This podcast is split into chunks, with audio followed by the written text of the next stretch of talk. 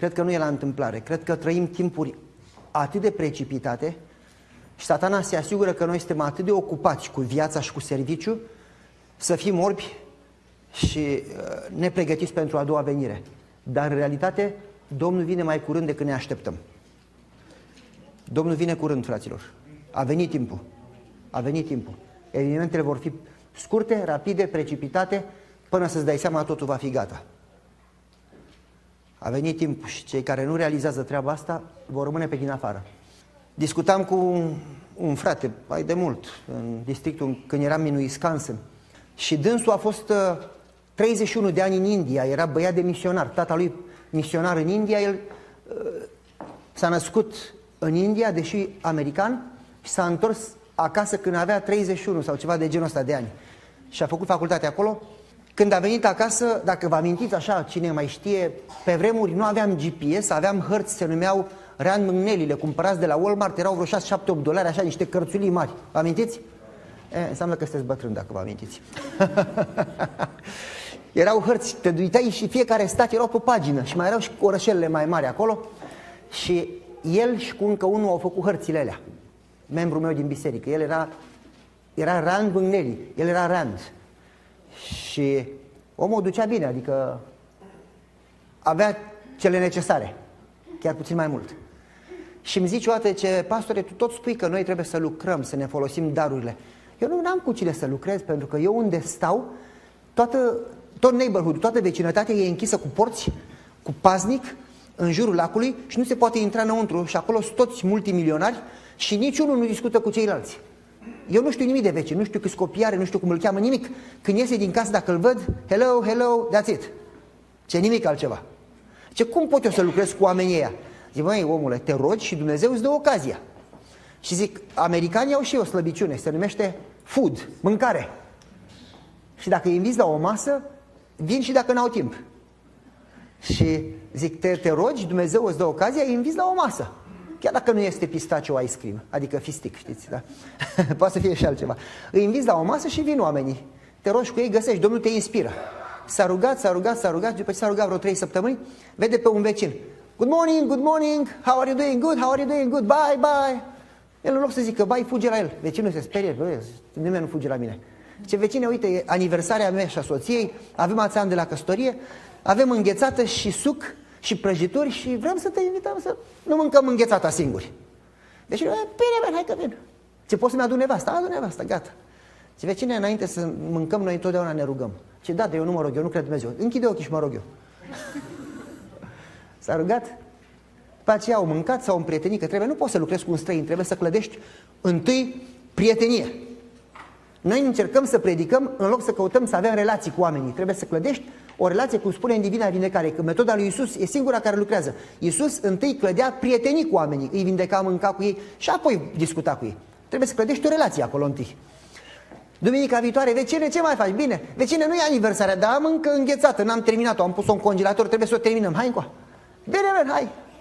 Au venit, vecine, tu știi că noi nu mâncăm până nu ne rugăm. Bine, dar nu pot să mă rog așa degeaba, ea spune pentru ce să mă rog. Bă, știi, nu cred în rugăciune, dar n-am nimic de pierdut. Uite, cam astea ar fi problemele cu copiii, nu mă înțeleg, uite cam asta. Gata, mă rog pentru asta, dar numai azi și după ce pleci tu o să mă rog pentru copiii tăi.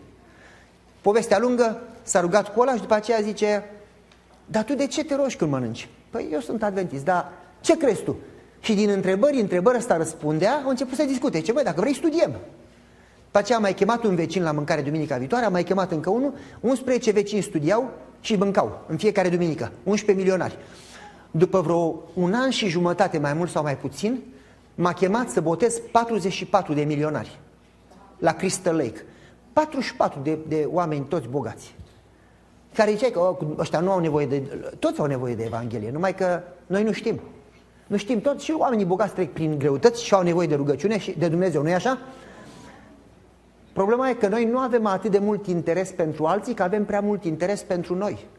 Suntem așa de ocupați cu treaba noastră că suntem orbi la nevoile din jurul nostru. Dumnezeu zice, căutați mai întâi împărăția lui Dumnezeu, nu pe a noastră. Și neprihănirea lui. Și celelalte vi se vor da pe deasupra. Dar noi nu avem încredere că ni le dă pe deasupra și ca să fim siguri o căutăm întâi pe asta. Și dacă mai rămâne timp, o căutăm și pe cealaltă. Iisus, când discuta cu ucenicii, le-a spus că trebuie să se pregătească, că sfârșitul este aproape. Și ucenicii au spus: Doamne, nu o să fie niciun sfârșit.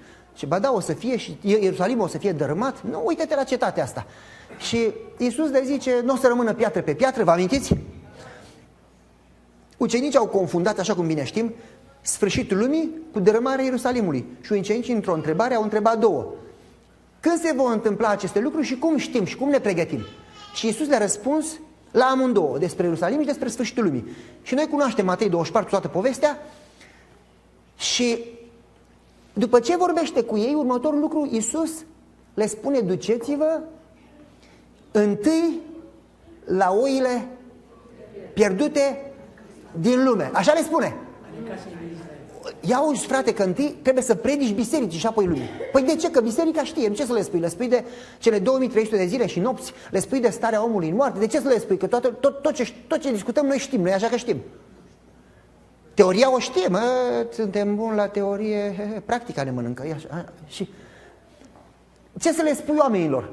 Și că duceți-vă întâi la oile pierdute ale lui Israel. Dar Iisus le spune și ce să le spună, zice, îmi cer scuze, era în Matei 10 asta. Ce să le spună? Spune-le așa: împărăția lui Dumnezeu este aproape. Împărăția lui Dumnezeu este aproape. De ce le-a spus Iisus să meargă întâi la Israel înainte să meargă la ceilalți din lume să predice? Se pare, fraților, că orice am spune noi, cea mai bună predică și cea mai bun studiu biblic din lume nu are nicio putere dacă tu nu-l trăiești mai întâi. Trebuie tu să trăiești adevărul ăla ca altul să te creadă în ce spui. Tu nu poți să ai puterea lui Dumnezeu în tine când vorbești până nu trăiești ce ai spus. Nu știu dacă m-ați înțeles. Petru, mai fi ținut el predici și predicuțe. Nu s-a botezat nimeni. Și numai după ce el a experimentat pocăința, a ținut o predică așa de simplă că eu cred că îl dădeam afară din lucrare. Adică că Iisus pe care l-a zărstignit a fost înviat de Domnul, pocăiți-vă, gata. N-are acolo nimic interesant, n-are nicio poveste așa frumoasă, nimic. Și 5.000 se botează. 3.000 întâi și după aceea 5. E bine, 3.000. Ideea este că el se pocăise mai întâi. Pentru că nu ce spui tu sau eu impresionează sau schimbă inimile, ci Duhul Sfânt schimbă inimile. Și eu nu pot să cer Duhului Sfânt să fie cu mine dacă eu nu m-am pocăit întâi. Noi uităm de prea multe ori că nu noi convingem oamenii, ci Duhul Sfânt îi convinge. Și le spune așa: duceți-vă și predicați întâi lui Israel. Păi de ce, fraților? Pentru că Israel doarme. Iisus și când se ruga în Ghețeman și ei dormeau. Iisus era înainte de cruce cu puțin și ei se certau care e primul și care e al doilea. Iisus e pe cruce și ei fug și eu nu-l cunosc, nu l-am văzut niciodată. Dom'le să mă bată, nu am văzut pe omul ăsta în viața mea. Nu, da, ăsta nu, niciodată. Cred că mă confundați. La fel și despre Biserica lui Dumnezeu înainte de venire. Ce spune de Biserica la Laodicea? Ce spune de ea? Ticălos, nenorocit, sărac, orb și gol. Cele mai frumoase calități. Așa mă bucur când aud în mine să sară în sus și în jos. Problema nu e că suntem așa. Asta nu e nicio problemă. Problema e că nu știm că suntem așa. Că dacă știi că ești bolnav, te duci la doctor. Dacă nu știi, zici: nu, băi, sunt ok. Tu e problema ta. Păi, frate, iar te-ai certat cu nevasta. Păi da, frate, dar a zis. Nu, mă, frate, ce dacă a zis? E vina ta că te-ai certat. Noi totdeauna nu e vina noastră, e vina altuia. E vina pastorului, e vina comitetului, e vina fratului, e vina sorei, e vina... Niciodată a mea, eu sunt sfânt. Eu n-am greșit. Noi nu știm cum suntem și pentru că nu știm cum suntem, nu ne pocăim. Nu e nicio speranță. De-aia Iisus, când vorbește de biserică, vorbește despre cele 10 fecioare. Câte din cele 10 fecioare dormeau? 5. Toate dormeau, fraților. Și ale bune și ale rele. Toate dormeau. Se poate ca biserica să doarmă? Ea, dacă asculți cu atenție și sfore, deja miroase a mort, așa, a început să se strice treaba. Toate dormeau, fraților, toate 10. Diferența nu e că unii dormeau și unii erau treji, toți dormeau. Diferența e că atunci când s-a auzit strigarea, s-au trezit toți, numai că unii au avut rezervă și unii nu. Și rezerva aia o clădești în ultima clipă sau din timp? Din timp, fraților, acum, astăzi. Auziți? Prin ucenicii care dorm se reprezintă starea bisericii care doarme. Auziți, când ziua lui Dumnezeu este aproape, când doarme biserica? Uite că paragraful și spune, când doarme biserica? Când ziua lui Dumnezeu este aproape. Când este un timp de nori, un timp întunecat, este periculos să dormi. Testimonii, volumul 2, pagina 205. Iisus este la ușă. Bărbați și femei sunt în ultimele ore ale pământului și totuși sunt fără grijă și nebuni. Predicatori fără putere încearcă să trezească, dar ei înșiși, predicatorii, dorm. Predicatorii care dorm predică la o biserică care doarme. Gospel Workers 121. Ia uzi, toată lumea doarme. E frumos, ne luăm și perin după noi la biserică. Auziți, Iisus, când, după ce le vorbește de semnele timpului, le dă câteva parabole ca să le spună cum să se pregătească pentru revenire. Când eram în armată, eu cu Dana, v-am mai spus o poveste, am pus ochii pe ea când ea avea 3 ani și o aveam 6 și am ținut ochii pe ea toată viața, a fost prima mea și ultima mea prietenă, n-am mai avut alta. Și când eram în armată, îmi trimitea scrisori. Și n-aveam voie să am Biblie la mine și îmi trimitea scrisori, câte un pomelnic de așa de 15 pagini, scria toate prostiile acolo, că am gătit zacuscă și am pus atâta cu tare și atâtea roșii și atâta cu tare și atâta cu tare, la. Și a fost meciul asta și a jucat cu tare și Steaua a făcut asta și asta și cu tare și scria așa 7-8 pagini de prostii și după aceea pe undeva la mijloc scria și un paragraf de spirit profetic și 2-3 texte din Biblie și apoi era așa prostii. Când venea scrisoarea, ăia de la contrainformații, cenzurau tot. Citeam, nimic important. Și îmi dădea scrisoarea. Eu găseam paragraful, tăiam cu foarfeca paragraful, restul aruncam, țineam paragraful și aveam și eu ce să studiez. Azi așa, mâine așa, tot primeam scrisori. Făceau soldații, băi, nimeni nu primește atâtea scrisori. Păi da, mă, dar pe mine mă iubește, pe voi nu vă iubește, mă. Strângeam paragrafele, dimineața mă trezeam mai devreme cu o oră decât toți, aveam o lanternă micuță, stăteam sub plapumă și cu lanterna studiam și mă rugam sub plapumă. Și aia mă căutau, băi, ai Biblie? N-am, mă, Biblie. Te rogi, da, mă rog, studiez. Ce? Treaba mea și a lui Dumnezeu, nu vă spun. Studiam. După aceea îi spun lui Dana printr-o scrisoare, trimite înapoi. Marți venim acasă, ne liberăm. Că era numărătoarea inversă, vă amintiți că tăiați câte o zi, așa, în fiecare zi? Nu? Cum se numea? Amereu. Câte zile au mai rămas, nu? Tăiam așa câte o zi și când a fost cu o zi înainte, mai era una, când au tăiat ziua aia, ce credeți că au făcut soldații? S-au îmbătat. Ca porci. Scuzați expresia îmbătat. S-au îmbătat. De-au căzut pe jos toți. A venit capitanul, de fapt era locotenent major. A venit capitanul, îi vede pe toți băuți, sună la major, majorul vine și el, sună la contrainformație, la vine și el, ciupitul chema și zice, pedeapsă, pentru că v-ați îmbătat, vă mai ținem 2 zile pe toți. Dar eu îi trimisesem lui Dana, mâine, la ora cutare plec cu trenul din Vâlcea și la ora cutare sunt în Severin. Dana fericită, să mă aștepte. Cum credeți că m-a așteptat Dana? A stat acasă și zice, vai ce mult îl iubesc pe Domnul, de-abia aștept să vină, Domnul vine în curând, Doamne te iubesc. Așa m-a așteptat Dana. S-a dus la gară, frate. S-a dus la gară și m-a așteptat cu prăjituri și cu înghețată. I-am spus nu la flori, că nu-mi trebuie flori, mie mi-aduce înghețată și prăjituri. M-a așteptat în gară. Ok. Dar nouă nu i-a dat ăștia voie să sunăm acasă, le spunem că ne țin în urmă. A așteptat, a venit trenul, vine trenul, toată lumea de jos, eu nu. Așteaptă, pleacă trenul. A rămas dezamăgită, a trebuit să mănânce ea înghețata. Ce zice? A pierdut trenul săracul. Se duce la trenul următor. Așteaptă, vine trenul, pleacă trenul, eu nu sunt. Se duce la trenul al 3-lea, s-a descurajat, nu s-a mai dus la tren. De ce nu mă sună? De ce n-a venit? Încearcă să mă sune, n-avea unde să mă sune, n-avea cum să dea de mine. Ăștia nu ne-au dat voie să comunicăm. Așteptăm o clipă să le dea și dânșilor căștile, să nu pierdă. Chiar și în ceasul al 11-lea, tot un salariu prime și dânșii. Gata. 1, 2, 3, gata. Merge? Merge. Good. God bless you. Ok. Dana, după ce da 3 trenuri și pe aceea nu se mai duce. Ce credeți că a făcut ea în continuare să aștepte? S-a rugat. Doamne, când vine, te rog frumos, ajută-mă să știu când vine și să fiu pregătită. S-a rugat. După aceea ne dă drumul. Încerc să o sun, dar nu era acasă. N-am încotro, pierdeam trenul, mă sui în tren. Eu mă rugam, Doamne, aș vrea să o văd pe Dana. Mi-e dor de ea, n-am văzut-o de atâtea luni de zile, aș vrea să o văd pe Dana. Ajunge trenul în Severin, mă dau jos și în loc să iau prin parc pe drumul spre casă, zic, bă, mie mi-e dor de înghețată. Și o iau pe la piață. Și cum o iau pe la piață, mă abăteam așa din drum, piața mare de tot, acolo mii de oameni și varză și grămezi de roșii. Vă aminteați cum era piața în România? Vă amintiți? Așa. O iau pe la piață și în tumultul ăla de oameni, Dana o trimisese maică să-ți facă cumpărăturile, era în piață. Cum? Nu e la întâmplare când eu în loc să iau pe drumul ăsta, o iau pe la piață și ea în același timp, nu mai devreme cu o oră, se duce la piață și în tumultul ăla de oameni și eu și ea ne întâlnim la chioșcul de înghețată. Nu e la întâmplare, nu? Nu e nimic la întâmplare. Când o văd la înghețată, Dana, ea mă vede, Luc, o luăm la fugă unul la altul și ne luăm în brațe. Bucurie mare. De unde a știut ea să meargă la înghețată în clipa aia? Eu cred că Domnul a inspirat-o, așa cred. Acum dumneavoastră, dacă crede sau nu, nu mă interesează. Aia nu-i treaba dumneavoastră, că e căsătoria mea, nu e a dumneavoastră. Ok.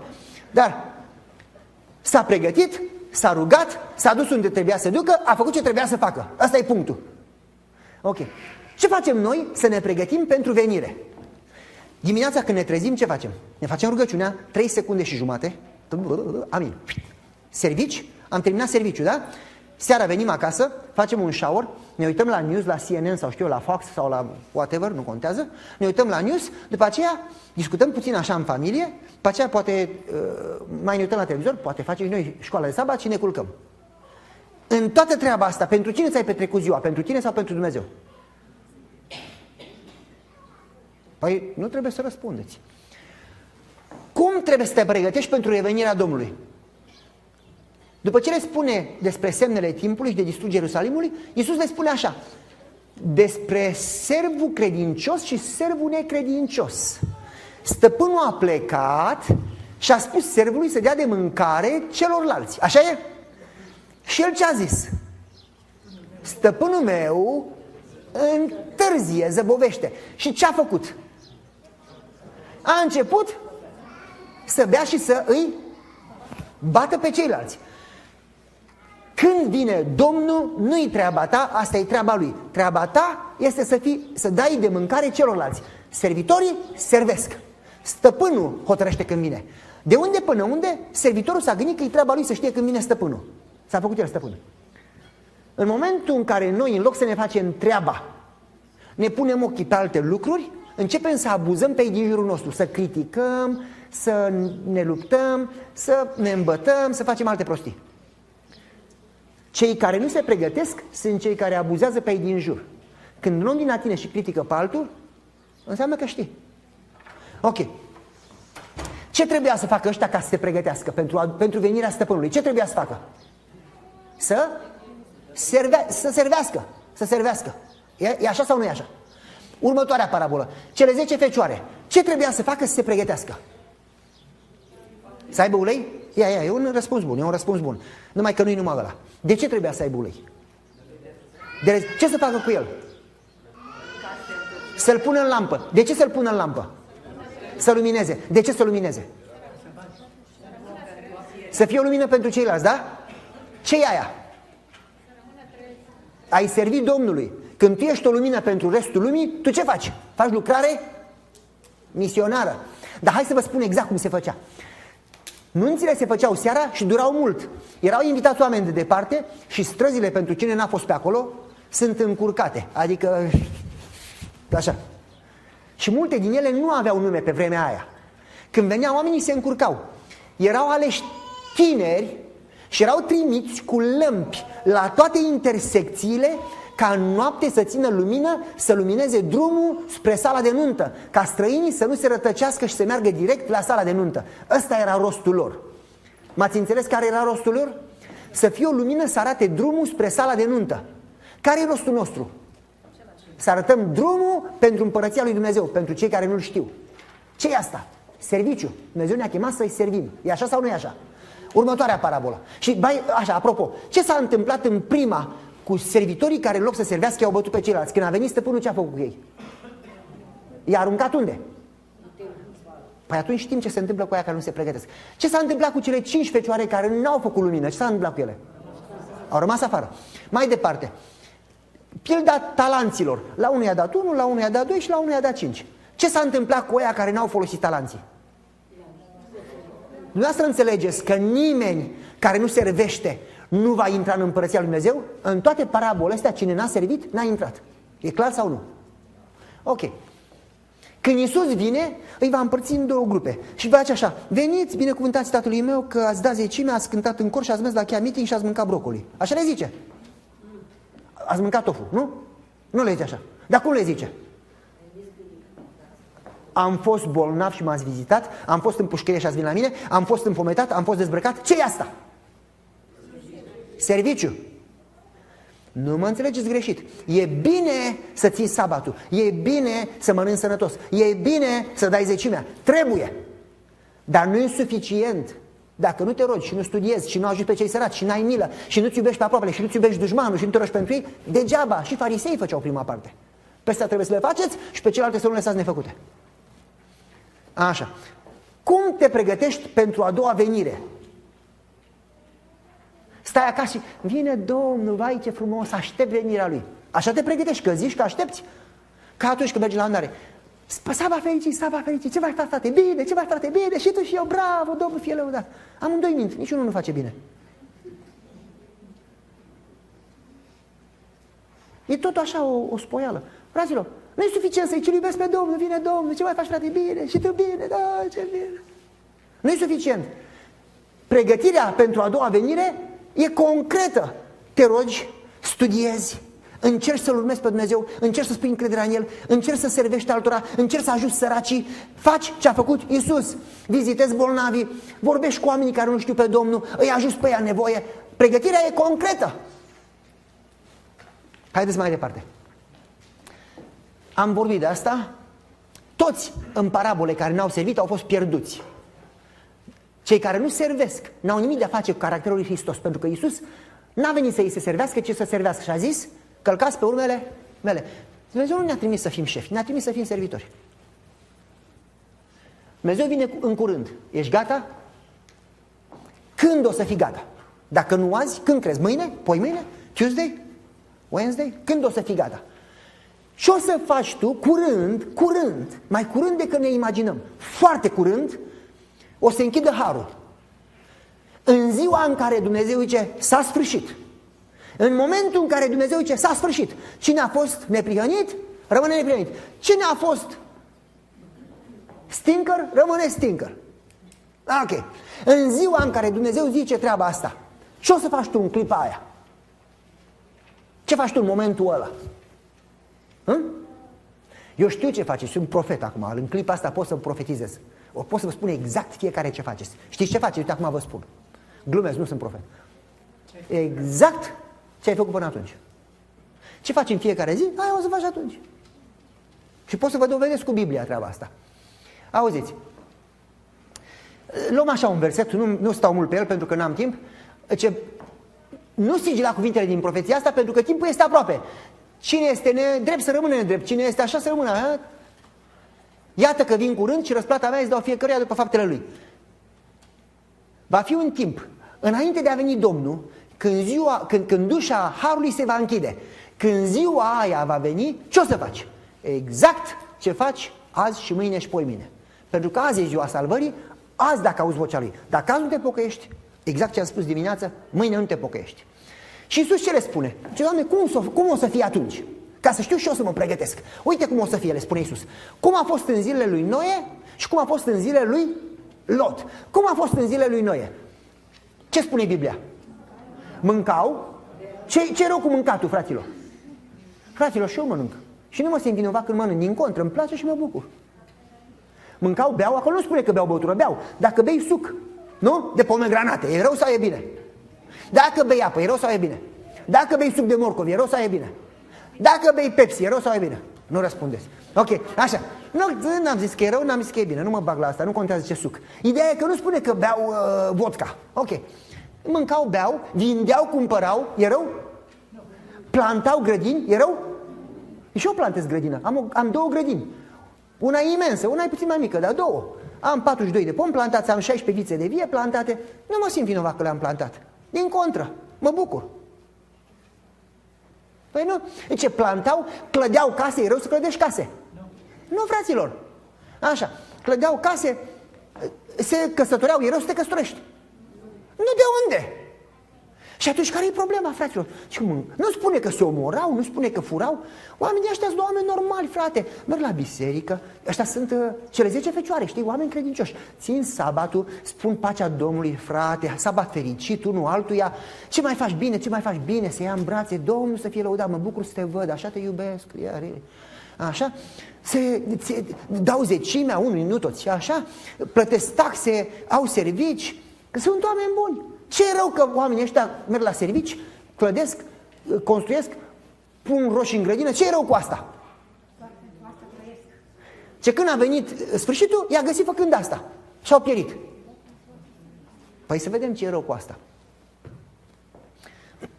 O să fie ca în zilele Noe și ca în zilele Lot. Așa o chestie scurtă, acolo să arunc așa o idee pe degeaba. Asta e așa printre rânduri, nu trebuie să plătiți pentru asta. Deci când veți vedea urăciunea pustirii așezată în locul preasfânt, cine este la Walmart să nu se ducă acasă și ia iPad-ul, să fugă direct la munți. Așa scrie. Cine este pe acoperiș să nu se dea jos, să-și ia geanta și cheile de la mașină, să fugă direct. Cine este? Nu? Ce este urăciunea pustirii în locul sfânt?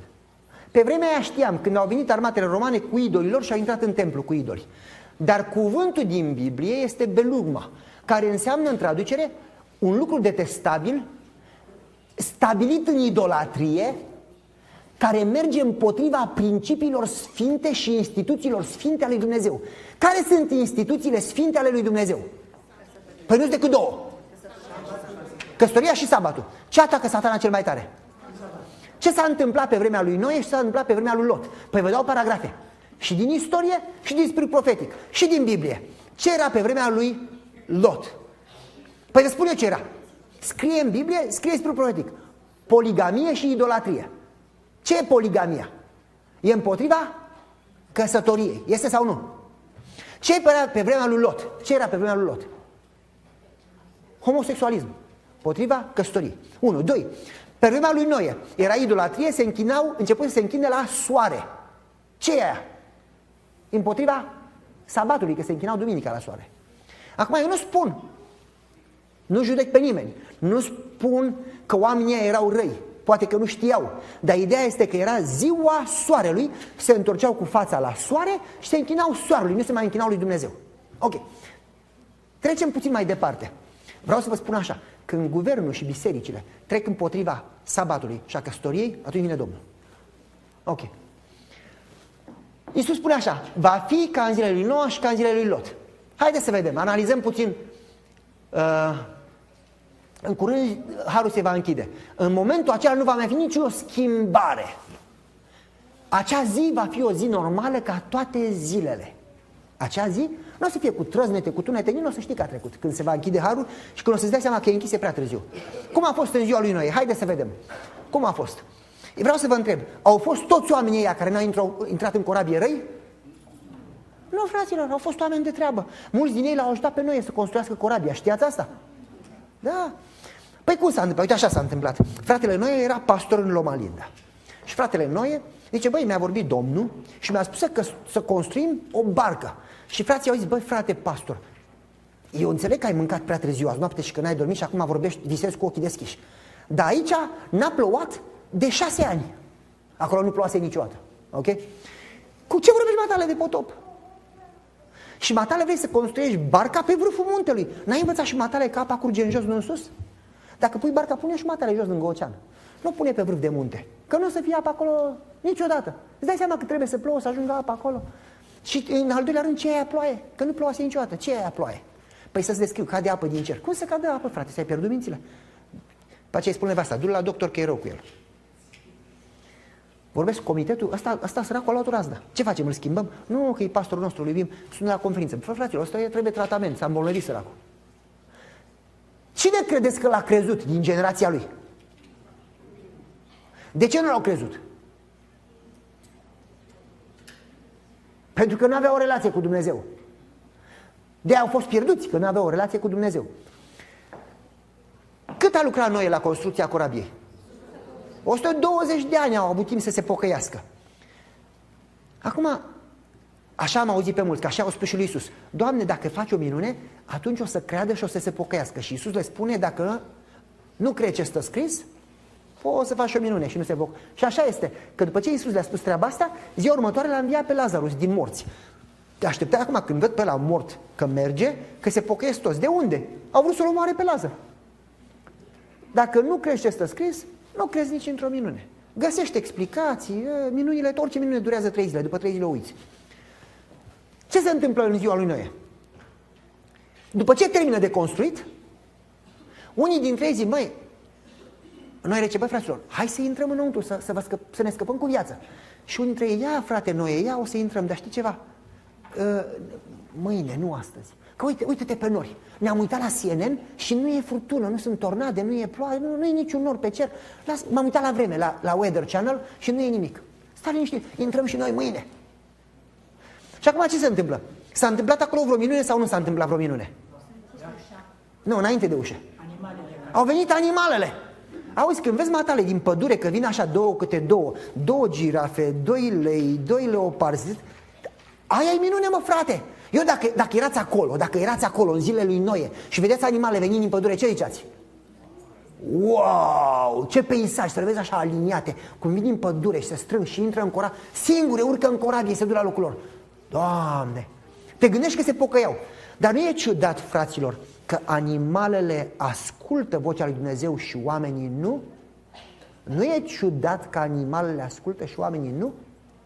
Animale intră și ăștia toți impresionați: am auzit predica asta, au intrat animalele, gata, mâine intrăm și noi. Intră acum, tată, nu mâine.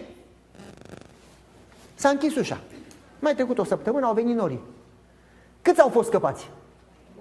8. Familia lui Noe și cu el, 7+1. Acum vreau să vă pun o întrebare așa, simplă de tot. Dacă pe acolo venea un bețivan, mergea așa ca șarpele și vedea ușa deschisă. Ușa deschisă. Și intra. Era salvat sau era pierdut?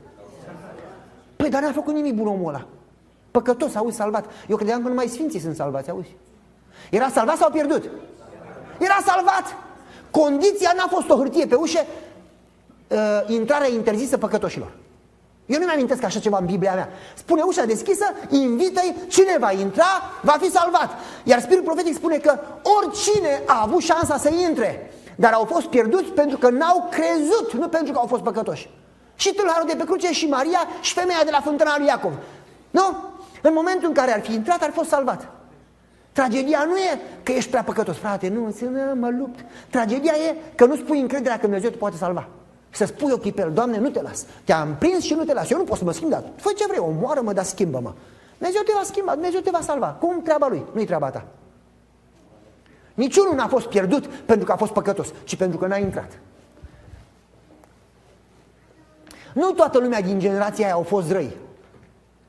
Mulți au fost worshipers of God, mulți au fost credincioși, Seventh Day Adventist, așa.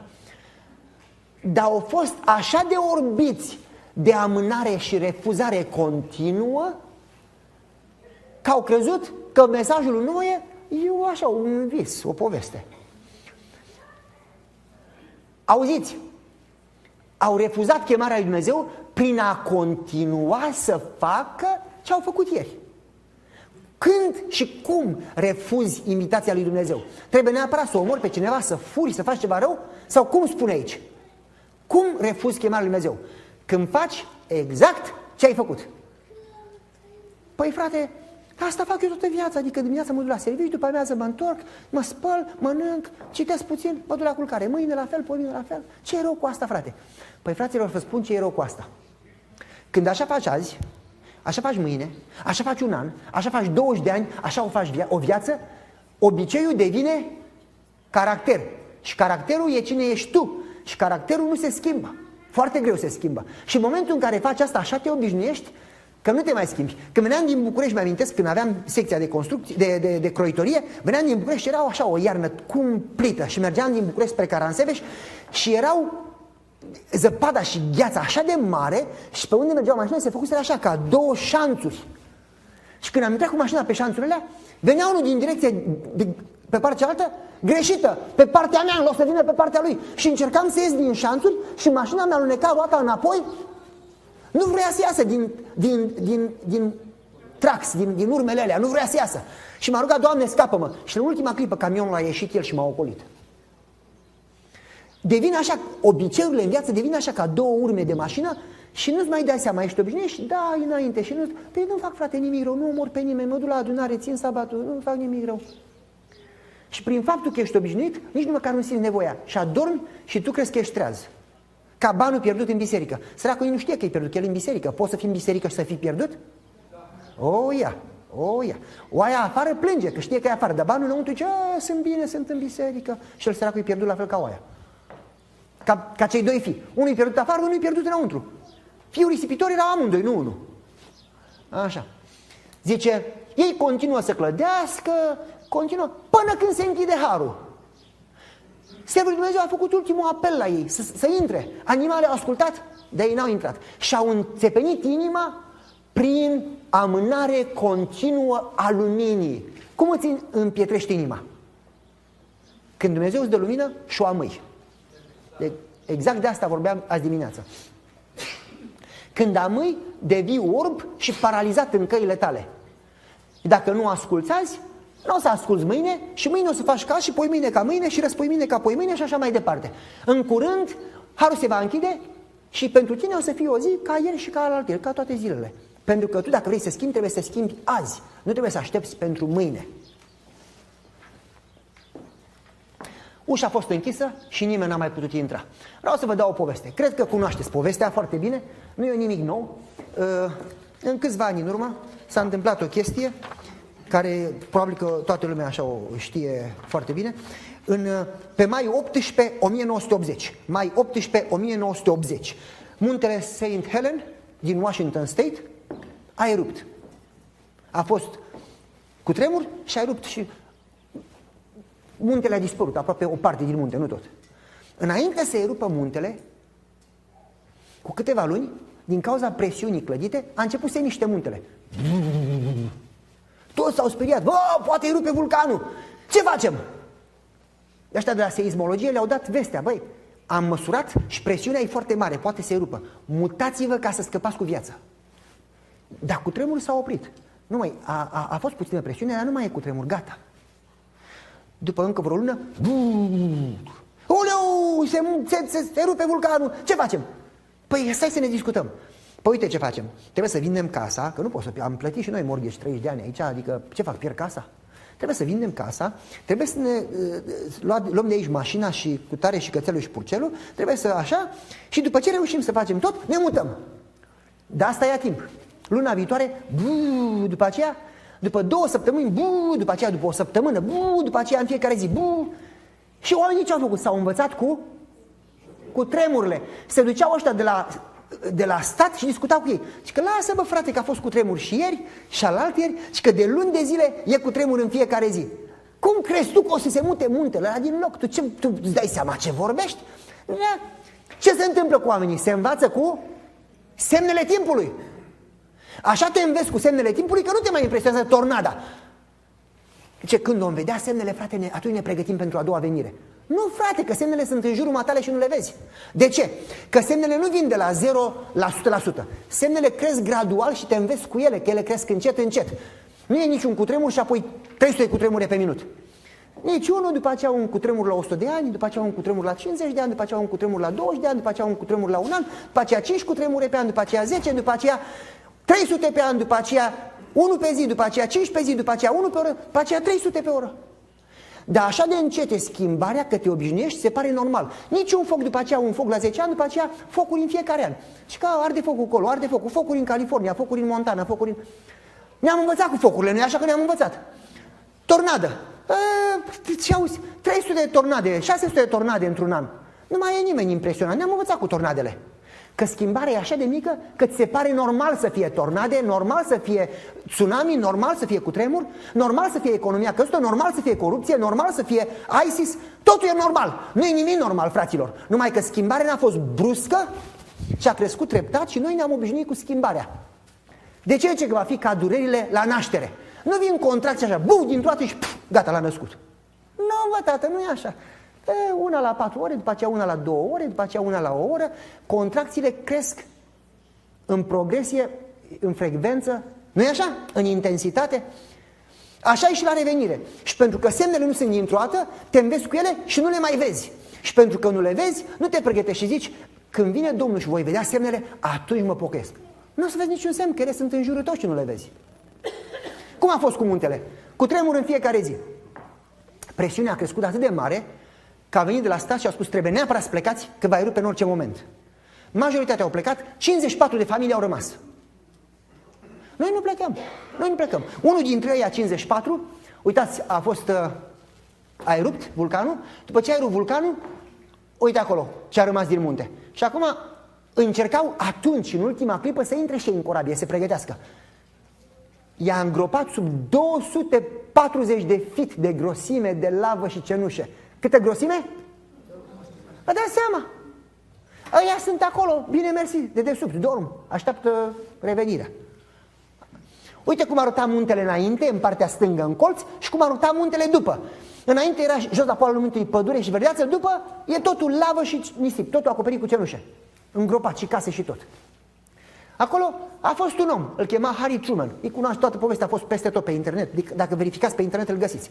Și ăsta făcea mișto de poliție și de guvern și de care plecau. Stătea în față pe porci și făcea, ce faci bă, plecați? Bă, fraieri sunteți, băi, cu tremure sunt în fiecare zi, băi. Harry, trebuie să pleci, băi, dacă vrei să scapi cu viața.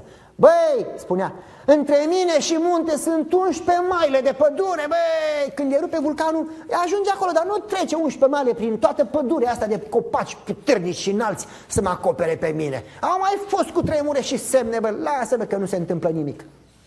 Zice, I am living, I'm staying here. Zice, eu nu plec, eu stau aici. Fraților, vă spun ceva, și acum e tot acolo.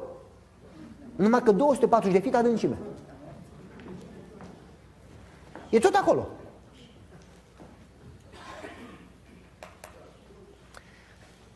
Cum s-a întâmplat cu Balaam? Îi zice Domnul, nu te duce. Și el ce zice? Doamne, lasă-mă să mă duc. Lasă-mă să mă duc. Nu te duce.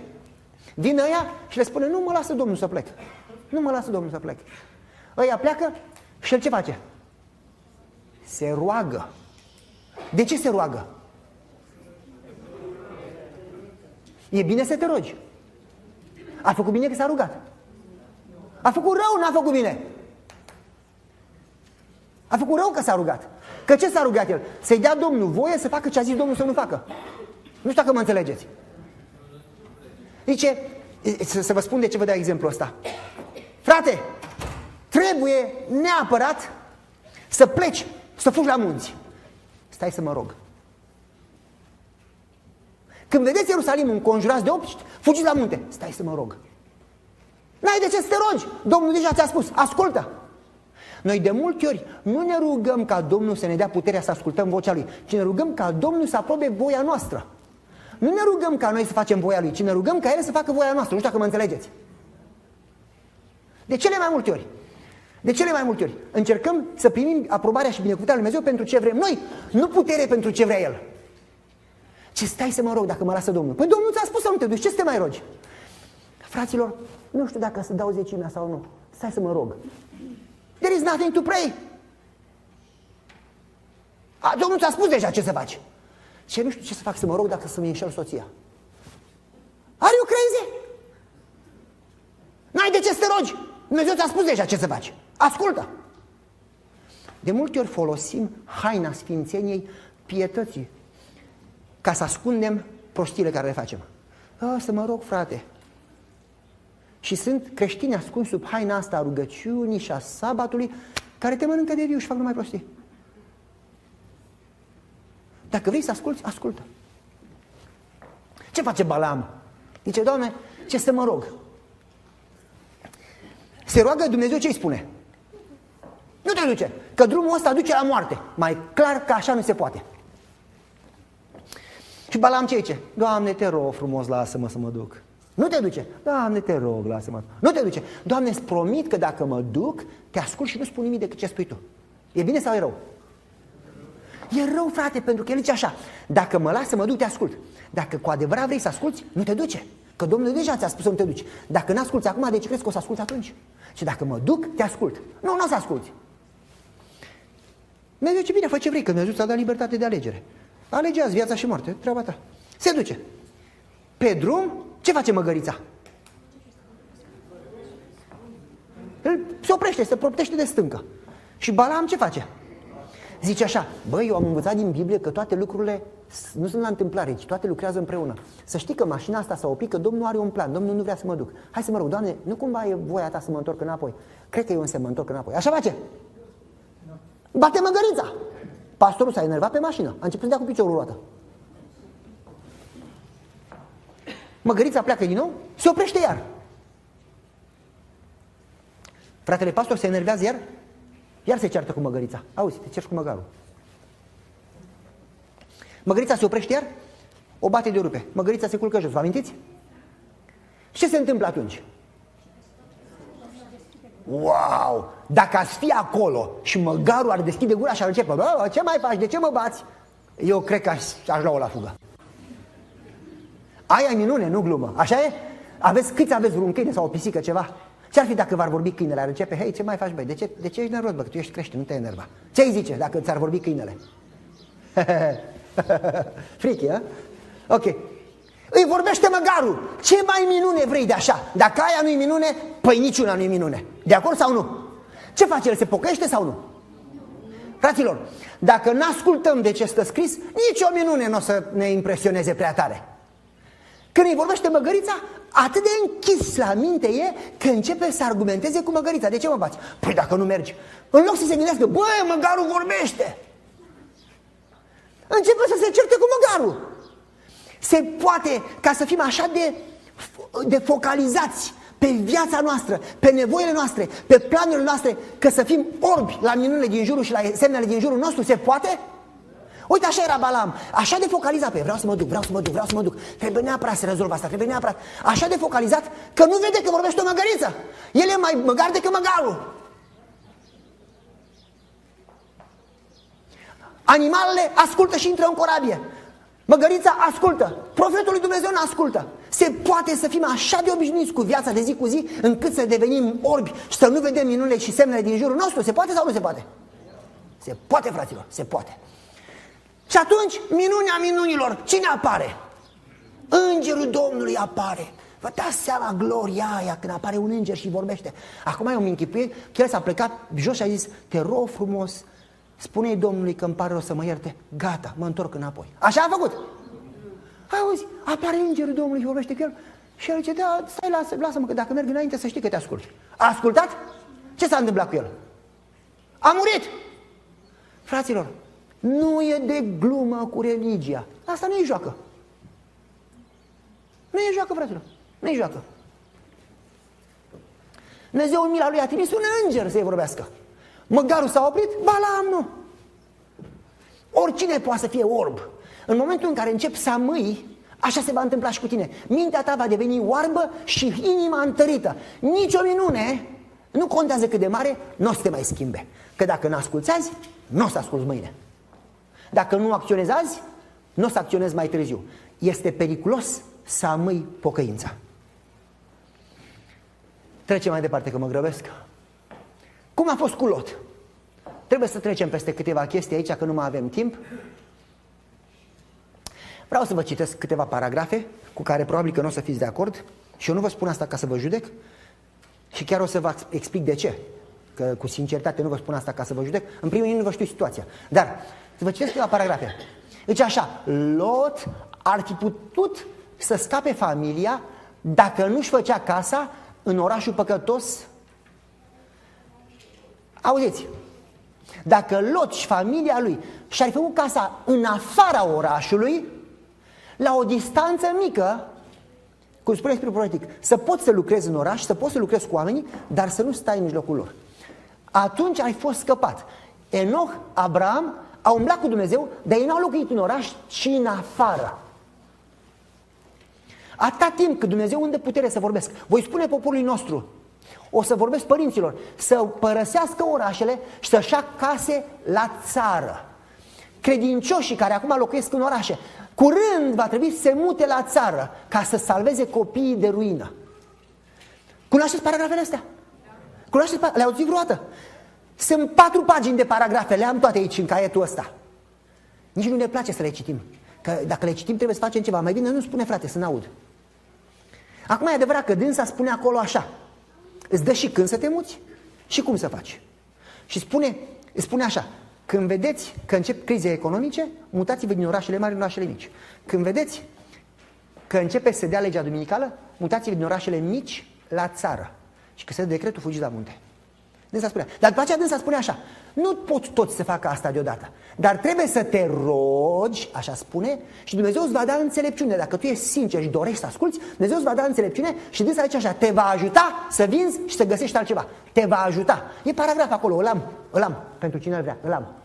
Dacă te rogi sincer: Doamne, vreau să te ascult. Așa le-a spus la oia din Ierusalim: când vedeți, lăsați și plecați. Au plecat? Da. Unii nu. Și care n-au plecat, ce s-a întâmplat cu ei? Ok. Așa le-a spus la ea din Babilon: ieșiți din Babilon. Au ieșit? Unii. Și unii nu. Așa ne spune și nouă. Ce facem? Îi judecăm pe ea. Au venit 3 străini la Lot și spun așa lui Lot. Îi spun: ieși afară din oraș, că Dumnezeu va distruge orașul, că stricăciunea orașului a ajuns până la cer. Da? Și ce zice Lot? În sfârșit, vin oamenii, vă amintiți povestea, și zic lui Lot: dă-ne oamenii afară și, măi, dacă văd o minune, mă pocăiesc. Dumnezeu ce face? Îi lovește pe toți cu? Câți din ei? 1, 2 sau toți? Eu nu știu câți au fost, 50, 70, 100, dar aia e o minune. Când toți, într-o secundă, devin orbi, 100 de oameni sau 200 sau 300, aia nu e la întâmplare. Băi, Gică, eu nu mai văd. Bă, Mitică, nici eu nu mai văd. Bă, Petrică, nici eu nu mai văd. Bă, suntem toți orbi. Ce-o fi asta? Și că nu-i nimic, că tot îi găsim noi pe pipăite. Așa de orbiți sunt oamenii în căile lor, că nu văd minunile. Așa de orbiți am ajuns și de obișnuiți cu viața noastră zi cu zi, că nu mai vedem minunile. Ce-i celot? Să mă duc să vorbesc cu fetițele mele. Vă amintiți?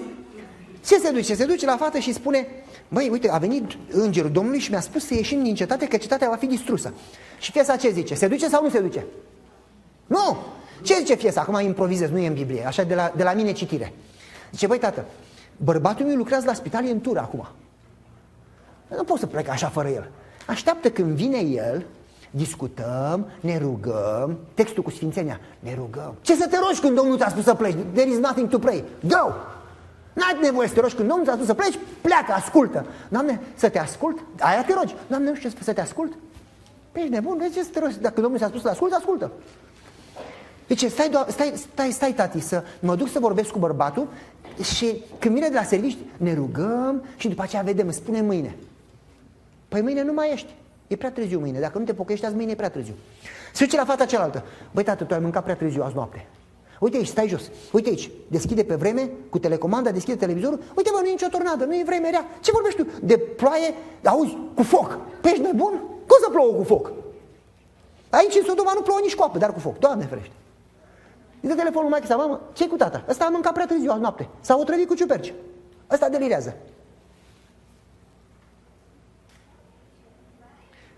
Ascultă fetele sau nu ascultă? Se duce acasă. Și mama Lot zice lui tata Lot: ce fac copiii? Vin? Nu vin. Eu nu plec fără copii. Mă, nevastă, uite, își spune înger Domnului: eu nu plec. Și ce spune Biblia acolo? Ce a făcut Lot?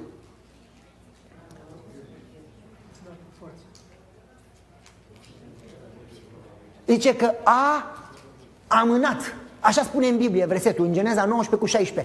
Lot, nu nevasta sa, a amânat. Cine? Lot a amânat. Ce facem noi când Dumnezeu ne cheamă să facem ceva? Amânăm, că e mai ușor. Lot a amânat.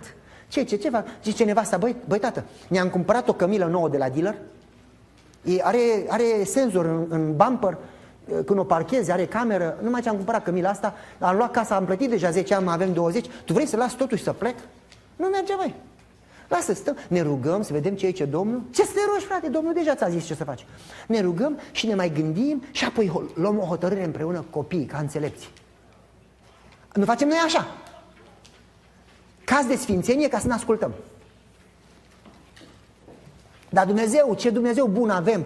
În mila lui, deși Lot amâna, auzi, l-a luat de mână Ce Dumnezeu milos! Și când suntem noi așa cum suntem, vai de lume, l-a luat de mână și pe el și pe nevasta lui și pe cele două fete necăsătorite și a scos afară. Ce s-a întâmplat cu mama Lot? Ce a făcut? S-a uitat înapoi. De ce? Pentru că unde este și una, unde e inima, acolo și comoara și invers. Fraților,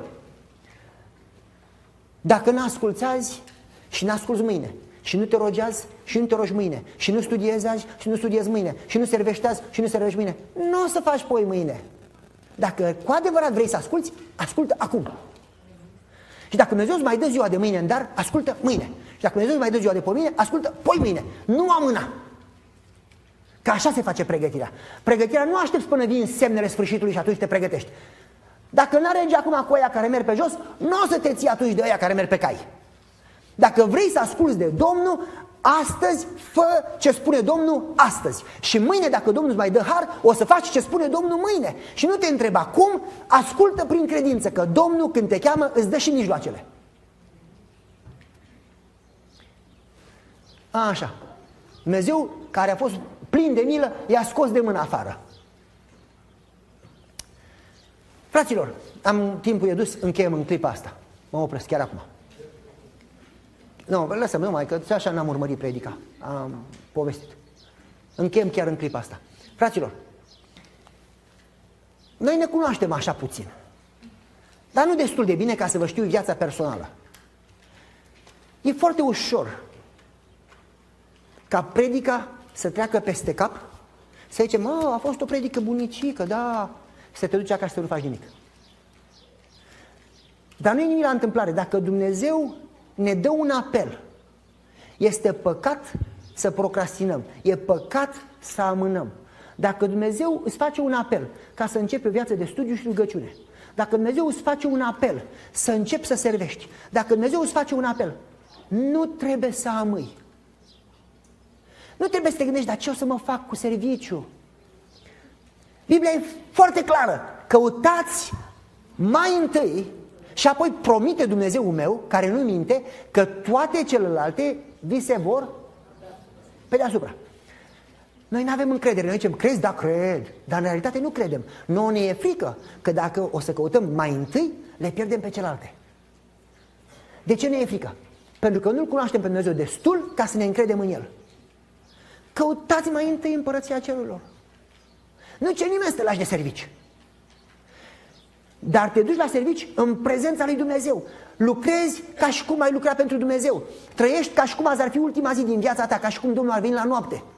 Faci totul, tot ce face mâna ta, să faci cu toată puterea ta, ca și cum ai face pentru Dumnezeu. Trăiești în așa fel încât oamenii să-L vadă pe Iisus în tine. Mi-amintesc când îl vedeam pe tata că se roagă. Zice, bă, Goia, tu te rogi tot timpul și zi și noapte. La 2, la 3, la 4 dimineața, când treci prin cameră, tu te rogi. Ce te rogi atâta?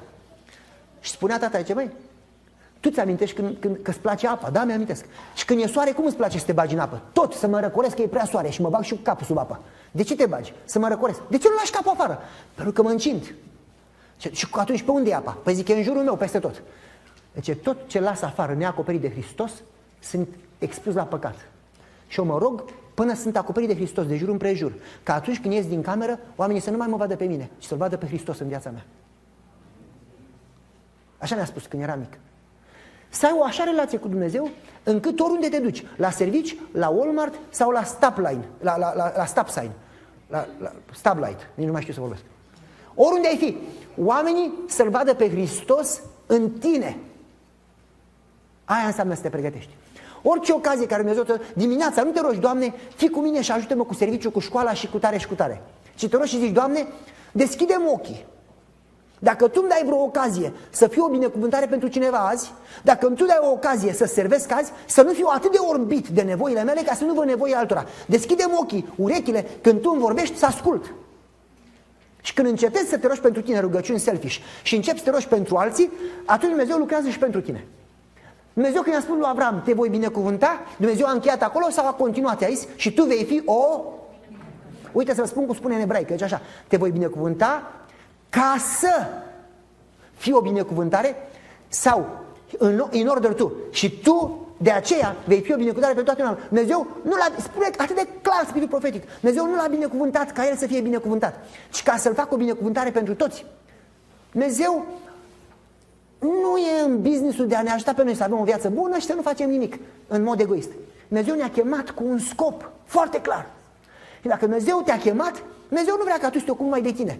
Și vrea să fii preocupat de alții până la punctul că te uiți pe tine. Nu spune clar să-L iubești pe Dumnezeu cu toată inima, cu totul, cu tot sufletul, cu toată puterea și pe aproapele tău, cum?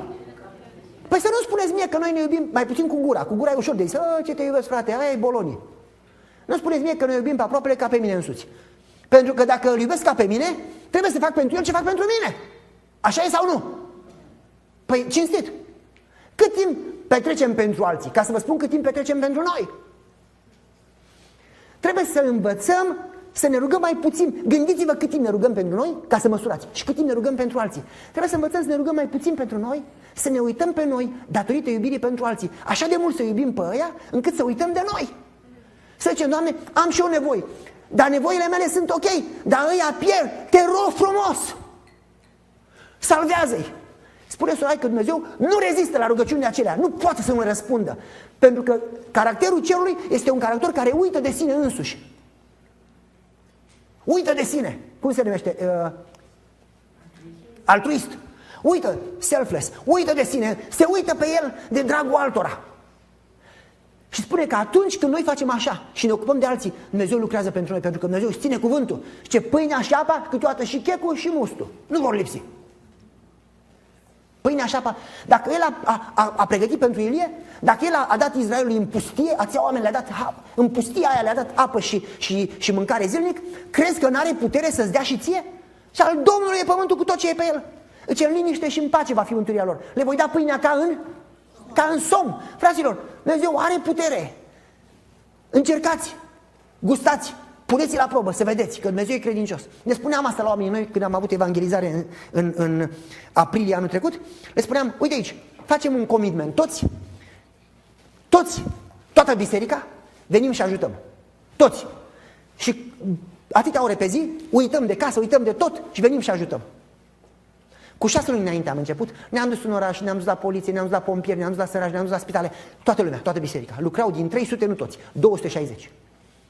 Și pe aceea, după ce am terminat evangelizarea, s-au botezat 27 de oameni atunci, după ce am terminat evangelizarea, i-am întrebat așa, vreau sincer să-mi spuneți, câți dintre voi, pentru faptul că ați pierdut vreo 4 ore pe zi servind, ați pierdut ceva în business? V-a scăzut portofoliul, v-a scăzut banii, v-a scăzut ceva, ați pierdut ceva? Și spunea fratele Peter, doctor de ochi, spunea, ce frate pastor, e foarte ciudat. Când petreceam atâtea ore pentru mine, pentru job, am spus asta. Și acum e o chestie care nu pot înțelege. Am petrecut mai puțin pentru mine și am petrecut cam 4 ore pe zi pentru Domnul, pentru lucrarea asta de evangelizare. Și ce cum am mers totul mai bine la servici. Deci am înaintat în poziție la servici, oamenii mă respectă mai mult, oamenii discută cu mine și mă întreabă de Domnul și îmi spun că e ceva cu mine, că am pace tot timpul și toți mă întreabă să le dau și lor studii biblice, să le dau și lor cărți. Deci eu nu înțeleg. Când mă ocupam de mine, nu mă întreba nimeni de vorbă. Când acum mă ocup de alții, mă întreabă toți de vorbă și o duc mai bine la servici. Fraților, nu o să pierdem. Dumnezeu e credincios. Dumnezeu când v-a spus toate celelalte, vi se vor da? Dumnezeu își ține cuvântul. Dar noi nu avem credință și atât de tare ne ocupăm de noi că uităm să ne ocupăm de ce ne-a pus El. Și las că noi o să ne ocupăm când vine Domnul. Nu o să ne ocupăm când vine Domnul, că nu o să știm când se închide harul. Pregătirea se face azi, nu când se închide harul. Când se închide harul, nu o să ai habar că s-a închis. Și când îți dai seama, e prea târziu. Dumnezeu face un apel la noi să începem lucrarea azi. Și lucrarea începe prin să ne pregătim. Și lucrarea începe prin a face ce îți dă Dumnezeu în fiecare zi. Spune așa că Iisus se ruga dis de dimineață, e așa sau nu? Inspirul Profetic spune că cerea planul lui Dumnezeu pentru fiecare zi. Trebuie să avem curiozitatea, să vedem care e planul lui Dumnezeu cu mine azi. Doamne, te rog să mergi cu mine azi, să-mi arăți planul tău cu mine azi și să mă ajut să am ochii deschiși, ca dacă tu îmi dai ceva de lucru azi, să-l împlinesc azi. Mâine nu știu dacă mai trebuie, dar azi. Mâine din nou aceeași rugăciune. Doamne, vreau să-ți împlinesc planul tău. Ce spune? Știu planurile care le am cu privire la... Dumnezeu are un plan cu tine. Un plan azi. Noi nici măcar nu suntem curioși să-i... Noi ne rugăm pentru planul nostru. Dar foarte rar aud oameni care se roagă, Doamne, arată și mie planul tău cu mine. Tot ce facem noi, arătăm planul nostru lui și îl punem să-l binecuvinteze. În loc să zicem, Doamne, arată-mi tu planul tău pentru azi. M-ați înțeles? Fraților, Domnul să ne ajute să începem pregătirea azi. Pentru că timpul este extrem de scurt. Iisus vine foarte curând. Foarte curând. Mai curând decât ne imaginăm, e la ușă. Haideți să ne rugăm. Părinte bun, îți mulțumim pentru răbdarea ta, pentru harul tău, pentru mila ta, pentru că aștepți după noi. Puteai să vii de mult și ai așteptat după noi. Ne tot învârtim în pustia asta din cauza necredinței și din cauza că ne-am pus ochii pe viața asta, ne-am obișnuit cu Egiptul, ne-am obișnuit cu lumea și am uitat că de fapt noi suntem străini și călători și că aceste lucruri vor arde. Ajută-ne să ne punem ochii pe cer. Ajută-ne să te punem pe tine pe primul loc, onoarea ta, lucrarea ta și în rest să avem încredere că tu îți vei ține cuvântul și ne vei purta de grijă. Ne predăm ție, ne consacrăm cu umilință în numele lui Iisus și îți mulțumim. Amin.